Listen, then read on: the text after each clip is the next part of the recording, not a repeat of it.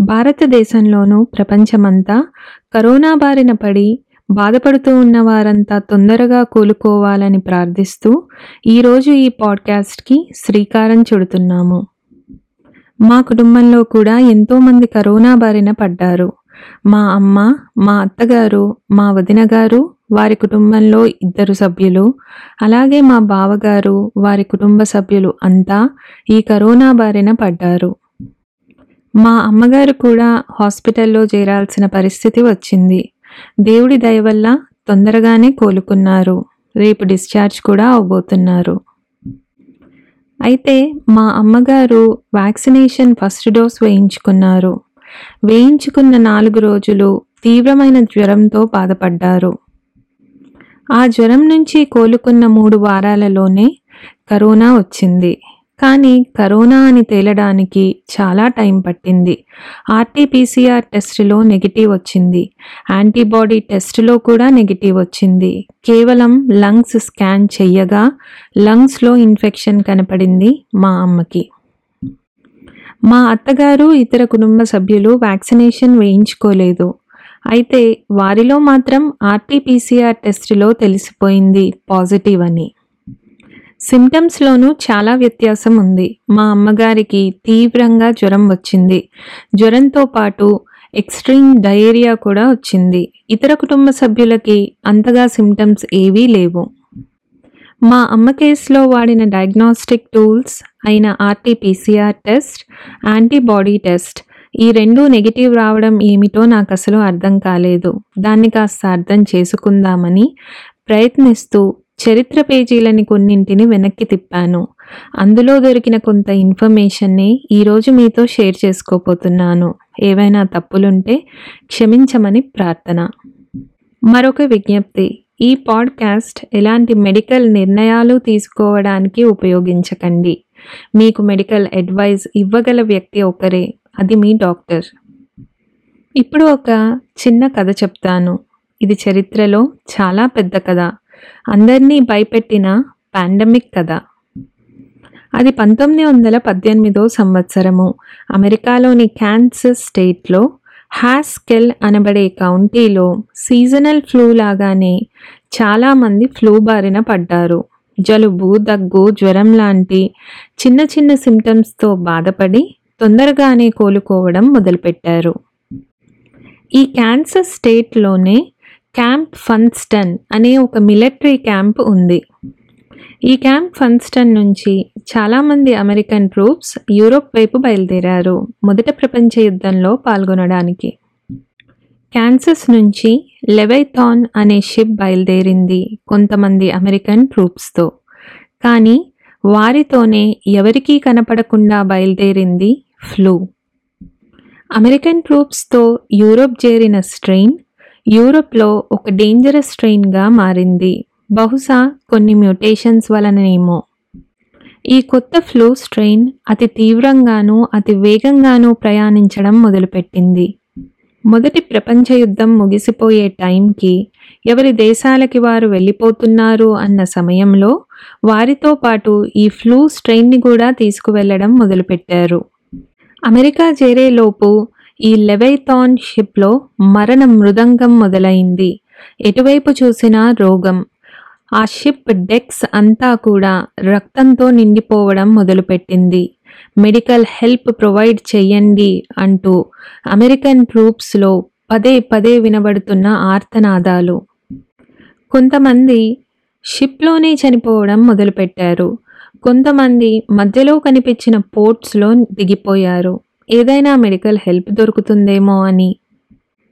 కొన్ని కొన్ని ప్రాంతాల నుంచి కొంతమంది నర్సులు షిప్ మీదకి వచ్చి అక్కడ ఉన్న ట్రూప్స్కి హెల్ప్ చేయడానికి కూడా ట్రై చేశారు. కానీ రోగం ఏమిటో తెలీదు. దానికి వైద్యం ఎలా చేయాలో కూడా తెలీదు. ఇలా బాధపడుతూనే ఎట్టకేలకు అమెరికా చేరింది ఈ లెవైథాన్. ఈ లెవైథాన్ షిప్ యొక్క మోడల్ ఈ రోజుకి వాషింగ్టన్ డీసీలోని స్మిత్సోనియన్లో చూడొచ్చు. అమెరికాకు చేరిన షిప్లో ఎంతోమంది మిలిటరీ సోల్జర్స్ వారి వారి ఇళ్ళకు వెళ్ళడం మొదలుపెట్టారు. అసలు ఈ ఫ్లూని పెద్దగా పట్టించుకోలేదు అమెరికన్ గవర్నమెంట్ అలాగే లోకల్ అడ్మినిస్ట్రేషన్ వారు కూడా. వార్ టైం అవ్వడంతో ఎలాంటి క్వారంటైన్ మెజర్స్ కూడా తీసుకోలేదు. అలాగే American government what the flu అని కొట్టిపారేసింది ఇంత పెద్ద డేంజరస్ ఫ్లూని. కానీ ఎవరు ఒప్పుకున్నా ఒప్పుకోకపోయినా ఈ ఫ్లూ మాత్రం తన పని తాను చేసుకుంటూనే పోయింది. ఎంచక్క చిన్న చిన్న టౌన్స్లోనూ సిటీస్లోనూ వ్యాపించుకుంటూ పోయింది. వంద సంవత్సరాలు గడిచిన ఎన్నో మెడికల్ అడ్వాన్స్మెంట్స్ జరిగిన ఈరోజు ప్రజలు ప్రభుత్వాలు చేసిన తప్పు కూడా అదే. కనిపించని శత్రువుని చాలా తక్కువగా అంచనా వేయడం. వుహాన్లో వైరస్ స్ప్రెడ్ అవుతోంది అని తెలిసి కేవలం కొన్ని దేశాలు మాత్రమే జాగ్రత్త పడ్డాయి. అమెరికా ఇండియా లాంటి దేశాలైతే అస్సలు పట్టించుకోనట్టే బిహేవ్ చేశాయి. సరే ప్రస్తుతాన్ని కాసేపు ఇక్కడే వదిలేద్దాం. వంద సంవత్సరాలు వెనక్కే వెళ్ళిపోదాం.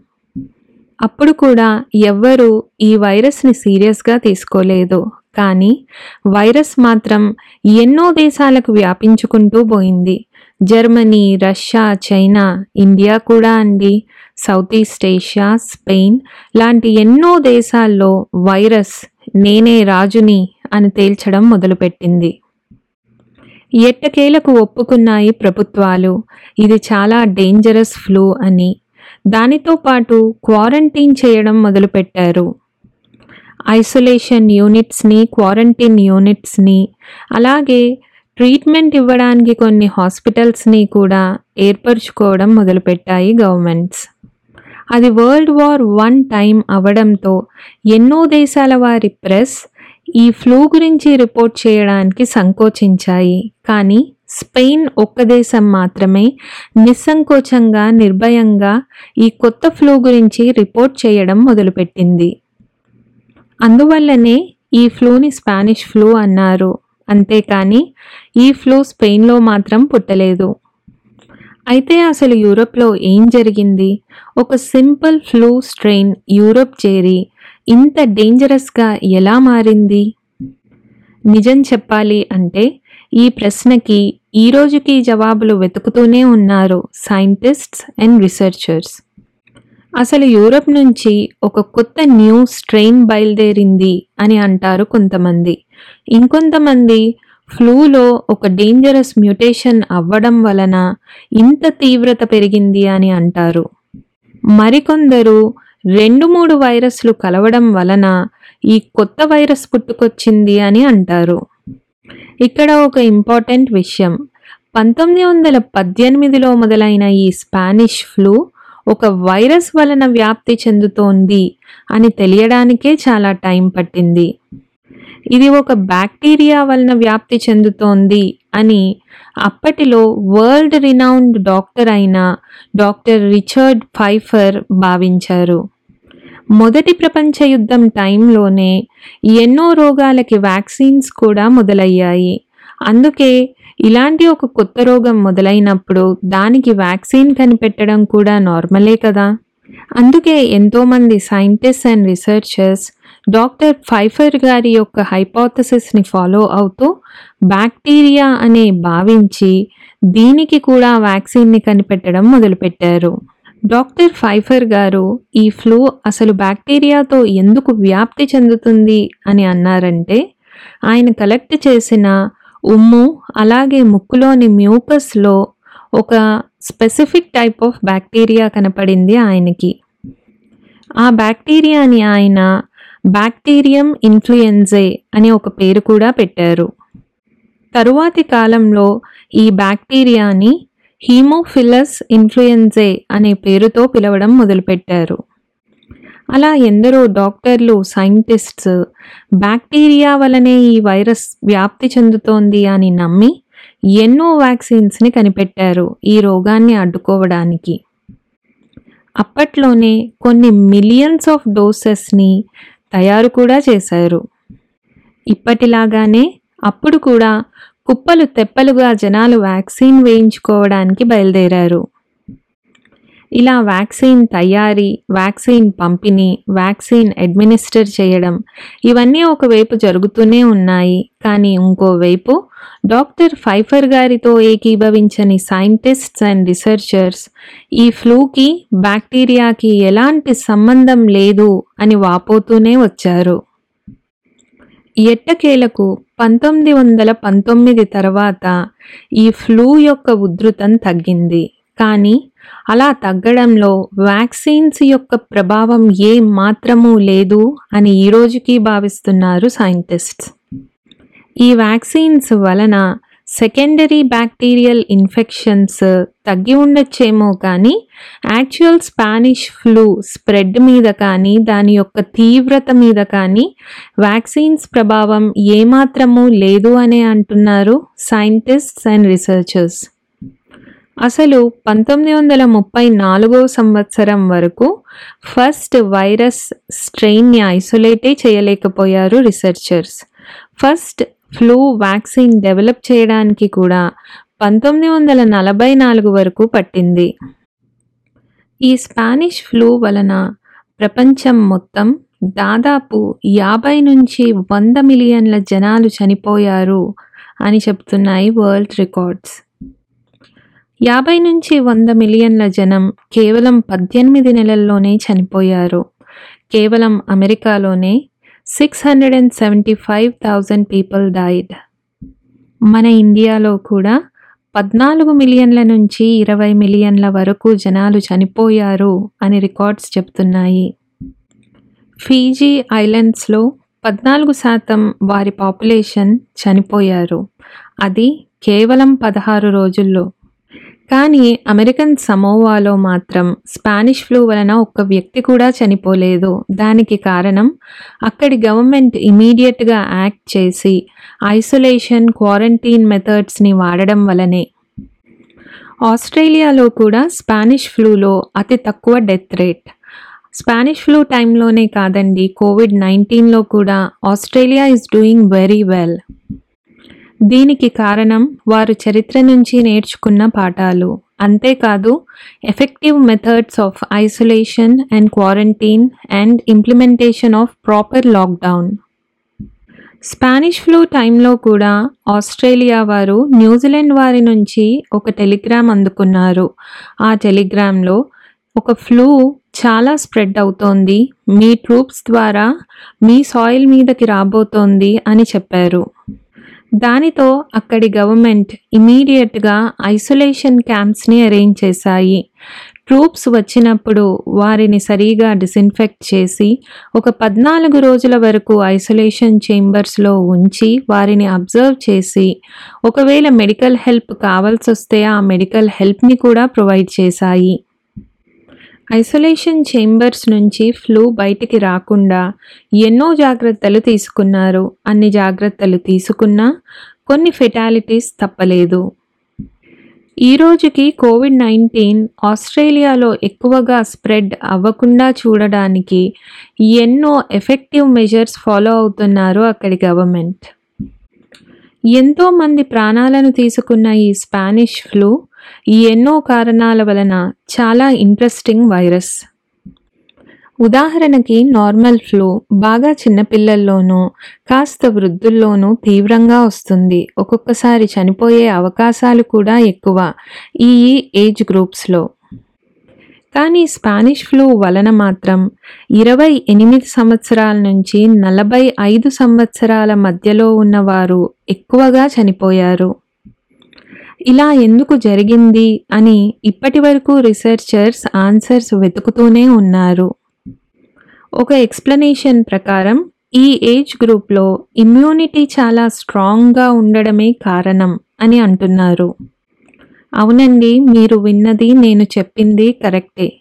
స్ట్రాంగ్ ఇమ్యూనిటీ ఉన్నప్పుడు బాడీలో ఇమ్యూన్ రెస్పాన్స్ ఎక్కువగా ఉంటుంది. దానితో వైరస్ని తొందరగా బాడీ నుంచి తరిమేద్దాము అని ఆతృతతో ఉంటుంది ఇమ్యూనిటీ. దాని వలన రోగుల యొక్క లంగ్స్లో నీరుని నింపుతుంది. దానితో ఆ వైరస్ ఫ్లష్ అవుట్ అయిపోతుందేమో అని.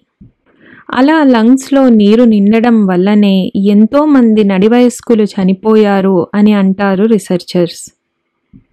అలాగే ఇంకొక ఇంట్రెస్టింగ్ కథనం ఉంది. పద్దెనిమిది వందల ఎనభై తొమ్మిదవ సంవత్సరంలో రష్యన్ ఫ్లూ వలన చాలామంది బాధపడ్డారు. అందులో పసిపిల్లలు కూడా కొంతమంది ఉన్నారు. పసిపిల్లలు చాలామందిలో ఇమ్యూనిటీ స్ట్రాంగ్గా ఉండడం వలన రష్యన్ ఫ్లూని చాలా తేలిగ్గా తరిమికొట్టాయి వారి యొక్క ఇమ్యూన్ సిస్టమ్స్ రష్యన్ ఫ్లూ టైంలో పది సంవత్సరాలలోపు పిల్లలు స్పానిష్ ఫ్లూ టైంకి ఇరవై ఎనిమిది నుంచి నలభై ఐదు సంవత్సరాలలోపు నడి వయస్కులుగా మారారు. స్పానిష్ ఫ్లూ సోకినప్పుడు కూడా ఈ నడి వయస్కుల్లో ఒక ఇమ్యూన్ రెస్పాన్స్ మొదలైంది. కానీ అది అయితే చాలా తక్కువగా లేదా చాలా ఎక్కువగా ఇలా డిస్టార్టెడ్ ఇమ్యూన్ రెస్పాన్స్ వలనే ఈ గ్రూప్ వారు చాలా మటుకు ఈ స్పానిష్ ఫ్లూ వలన చనిపోయారు అని ఒక ఎక్స్ప్లెనేషన్ రీసెర్చర్స్ ఇస్తున్నారు ఇప్పుడు. ఇప్పుడు కాసేపు ప్రజెంట్లోకి వద్దాము మా మదర్ కేసులో ఆర్టీపీసీఆర్ టెస్ట్ నెగిటివ్ వచ్చింది. యాంటీబాడీ టెస్ట్ కూడా నెగిటివ్ వచ్చింది. అంటే కరోనా వైరస్కి బాడీ రెస్పాన్స్ చాలా తక్కువగా ఉన్నదన్నమాట. ఫస్ట్ డోస్ వ్యాక్సిన్ తీసుకున్న మా అమ్మ ఈ కరోనా వైరస్ని కాస్త ఎఫెక్టివ్గానే ఫైట్ చేయాలి. కానీ రికార్డబుల్ యాంటీబాడీస్ అసలు జనరేటే అవ్వలేదు. అసలు ఫస్ట్ టైం వేసిన వ్యాక్సిన్ వలన ఆ ఇమ్యునైజేషన్ ఎంతకాలం ఉంటుంది?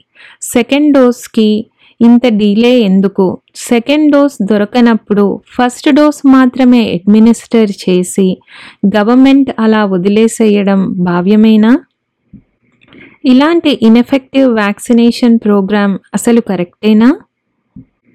అలాగే ప్రస్తుతం సీషెల్స్లో ఏం జరుగుతోంది?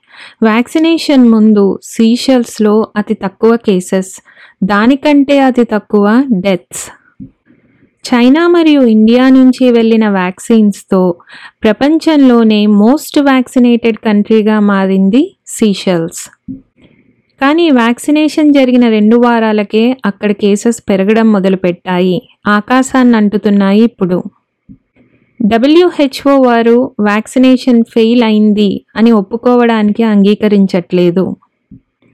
ఫుల్లీ వ్యాక్సిన్ వేయించుకున్న వారు మిగతా జాగ్రత్తలన్నీ తీసుకోవడం మానేయడం వలన అక్కడ కేసులు పెరిగాయా? లేదా వ్యాక్సినేషన్ వలన వచ్చిన ఇమ్యునైజేషన్ ఎక్కువ కాలం ఉండట్లేదా? అసలు ప్రపంచ దేశాలన్నీ వ్యాక్సిన్ వ్యాక్సిన్ అంటూ వ్యాక్సిన్ వెంటే పడ్డం భావ్యమేనా?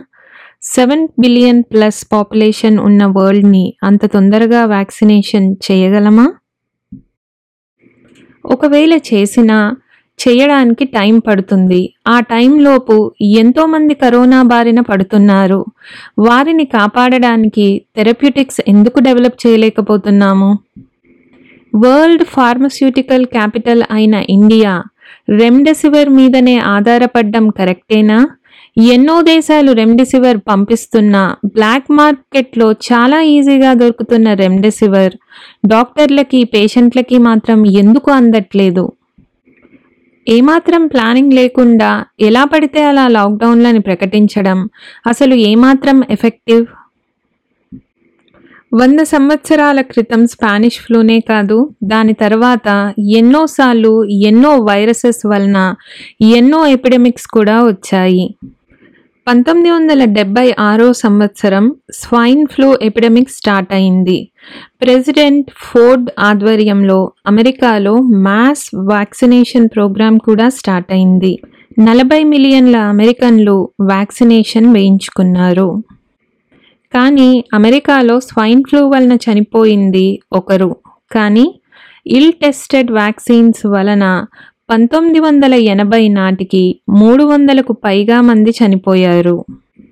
Three hundred and ninety seven lawsuits కూడా ఫైల్ చేయబడ్డాయి. దాని ఆధారంగా three and half billion dollar settlements కూడా జరిగాయి. ఈ పాండమిక్ తర్వాత పంతొమ్మిది వందల తొంభై ఏడవ సంవత్సరం ఏవియన్ ఫ్లూ మొదలైంది హాంకాంగ్లో. ఏవియన్ ఫ్లూ చాలా డేంజరస్ అని mortality rate fifty nine percent అని ఇంటర్నేషనల్ ప్రెషర్ వలన హాంకాంగ్ వారి దేశంలో ఉన్న ప్రతి చికెన్ని చంపేశారు. హాంకాంగ్ చాలా తొందరగా రియాక్ట్ అవ్వడం వలన ర్యాపిడ్ క్వారంటైన్ వలన అక్కడ ఉన్న ప్రతి కోడిని చంపడం వలన ఈ ఏవియన్ ఫ్లూని కంట్రోల్ చేయగలిగారు. దాని తర్వాత మార్చ్ టూ థౌజండ్ ఫైవ్లో హెచ్ ఫైవ్ ఎన్ వన్ అనే ఒక వైరస్ కూడా మొదలైంది వియత్నాంలో. ఈ వైరస్ని కూడా ఎఫెక్టివ్ క్వారంటైనింగ్ వలన చాలా మటుకు కంట్రోల్ చేశారు. దానితో పాటు ఈ వైరస్ మూలంగా మల్టీ బిలియన్ డాలర్ రీసెర్చ్ కూడా మొదలైంది. పంతొమ్మిది వందల పద్దెనిమిదిలో స్పానిష్ ఫ్లూ ఒక వైరస్ వలన వచ్చింది అని తేల్చిన సైంటిస్ట్స్ ఆ వైరస్ యొక్క స్ట్రెయిన్ని ఎక్స్ట్రాక్ట్ చేయడానికి చాలా కష్టపడ్డారు. చనిపోయిన వారి గ్రేవ్స్ నుంచి వారి లంగ్స్లో ఉన్న జీన్ని ఎక్స్ట్రాక్ట్ చేయగలిగారు. చివరికి టూ థౌజండ్ సిక్స్ టైంకి కానీ స్పానిష్ ఫ్లూ అనే ఒక వైరస్కి సమర్థవంతమైన వ్యాక్సిన్ని కనిపెట్టలేదు. ఈ వ్యాక్సిన్ ఒక డిఎన్ఏ వ్యాక్సిన్. ఈ వ్యాక్సిన్ కనుక సక్సెస్ అయితే దీన్ని ఒక యూనివర్సల్ వ్యాక్సిన్గా కూడా వాడచ్చు అని చాలా రీసెర్చర్స్ అభిప్రాయపడుతున్నారు. ఒకవైపు వ్యాక్సిన్ వలన ఎన్నో ప్రాణాలు కాపాడగలగడం మనం చూస్తున్నాము. మరోవైపు అసలు సరిగా టెస్ట్ చేయని వ్యాక్సిన్స్ని అలాగే సప్లైలో లేని వ్యాక్సిన్స్ని గవర్నమెంట్ పురమాయిస్తోంది. ప్రజల్ని తీసుకోండి తీసుకోండి అంటూ ఎన్నో కంపెనీలకి ఎమర్జెన్సీ యూస్ ఆథరైజేషన్ ఇవ్వడం మొదలుపెట్టాయి. ఎమర్జెన్సీ యూస్ ఆథరైజేషన్ అప్పుడు phase one phase two phase three trials సరిగా జరగనే జరగవు. అలాంటి వ్యాక్సిన్స్ వలన ఏమాత్రం ఇమ్యునైజేషన్ ప్రజల్లో ఉంటుంది? ఆ వ్యాక్సిన్స్ వలన వచ్చే ఇనాక్యులేషన్ ఆర్ ఇమ్యునైజేషన్ ఎంతకాలం ప్రజల్లో ఉంటుంది? మళ్ళీ కొత్త స్ట్రెయిన్స్ పుట్టుకొస్తే ఆయా వ్యాక్సిన్స్ ఆ స్ట్రెయిన్స్ మీద పనిచేయగలవా ఇలాంటి ఎన్నో ప్రశ్నలున్నాయి. కానీ జవాబులు నా దగ్గరే కాదు మీ దగ్గరే కాదు. రీసెర్చర్స్ అండ్ డాక్టర్స్ దగ్గర కూడా లేవు. స్పానిష్ ఫ్లూ ఎక్కడ మొదలైంది? ఎప్పుడు ఎలా అంతమైంది? అన్నది ఎవరికీ తెలీదు. ఆ ఫ్లూ స్ట్రెయిన్ మన మధ్యలోనే ఉండి ఉండొచ్చు కాస్త వీక్ అయిపోయి ఉండొచ్చు. లేదా హర్డ్ ఇమ్యూనిటీ కూడా వచ్చేసి ఉండొచ్చు. ఒక వైరస్ని అరికట్టడానికి సమర్థవంతమైన వ్యాక్సినేషన్ ఎంత ఇంపార్టెంటో ఆ వైరస్ యొక్క స్ప్రెడ్ని ఆపడానికి మన బిహేవియర్ కూడా అంతే ఇంపార్టెంట్. మొన్న మధ్య టీవీలో ఒక న్యూస్ ప్రోగ్రాం చూస్తూ ఉండగా ఒక రిపోర్టర్ ఒక అమ్మాయిని మాస్క్ ఎందుకు వేసుకోలేదమ్మా అని అడిగాడు. ఆ అమ్మాయి చెప్పిన జవాబుకి నా దిమ్మ తిరిగి మైండ్ బ్లాంక్ అయింది. నేను ఒక్కదాన్ని మాస్క్ వేసుకోవడం వలన కరోనా తగ్గుతుందా? నేను ఒక్కదాన్ని వేసుకోకపోవడం వలన కరోనా పెరుగుతుందా? అని అడిగింది. ఈ ప్రశ్నకు నా దగ్గర జవాబు లేదు. కానీ మనలో ప్రతి ఒక్కరి ప్రవర్తన వలన ఈ వైరస్కి మనం ఆనకట్ట వేయగలం. కొత్త మ్యూటేషన్స్ కొత్త స్ట్రెయిన్స్ పుట్టుకు రాకుండా ఆపగలం. మా అమ్మలాగా ఎవరు హాస్పిటల్ పాలు అవ్వకుండా ఉండాలి అన్నా మీరు మీ కుటుంబ సభ్యులు సేఫ్గా ఉండాలి అన్నా ఖచ్చితంగా సేఫ్టీ ప్రోటోకాల్స్ ఫాలో అవ్వాల్సిందే. వ్యాక్సినేషన్ వేయించుకున్నా వేయించుకోకపోయినా సోషల్ డిస్టెన్సింగ్ అండ్ మాస్కింగ్ చాలా ఇంపార్టెంట్. ఎందుకంటే ఇప్పుడు మన మధ్య ఉన్న వ్యాక్సిన్స్ కొత్త వేరియంట్స్ మీద ఎంత బాగా పని చేస్తాయో చెయ్యవో మనకు తెలియదు. కాబట్టి please do follow all safety protocols and stay safe Spanish flu గురించి మీరు ఇంకా తెలుసుకోవాలి అనుకుంటే the great influenza by John M Barry అనే పుస్తకం చదవచ్చు. అలాగే వైరస్ అనే ఒక టెలిఫిల్మ్ కూడా ఉంది. అది కూడా చూడొచ్చు. చరిత్ర రోధిస్తూ చెప్తూ ఉన్న పాఠాలని విస్మరించకండి. మీ చేతిలో ఏముందో అది ఖచ్చితంగా చేయండి. Please follow all safety protocols and stay safe మళ్ళీ ఇంకో మంచి పాడ్కాస్ట్తో మీ ముందుకు వస్తాము. అప్పటి వరకు థ్యాంక్ యూ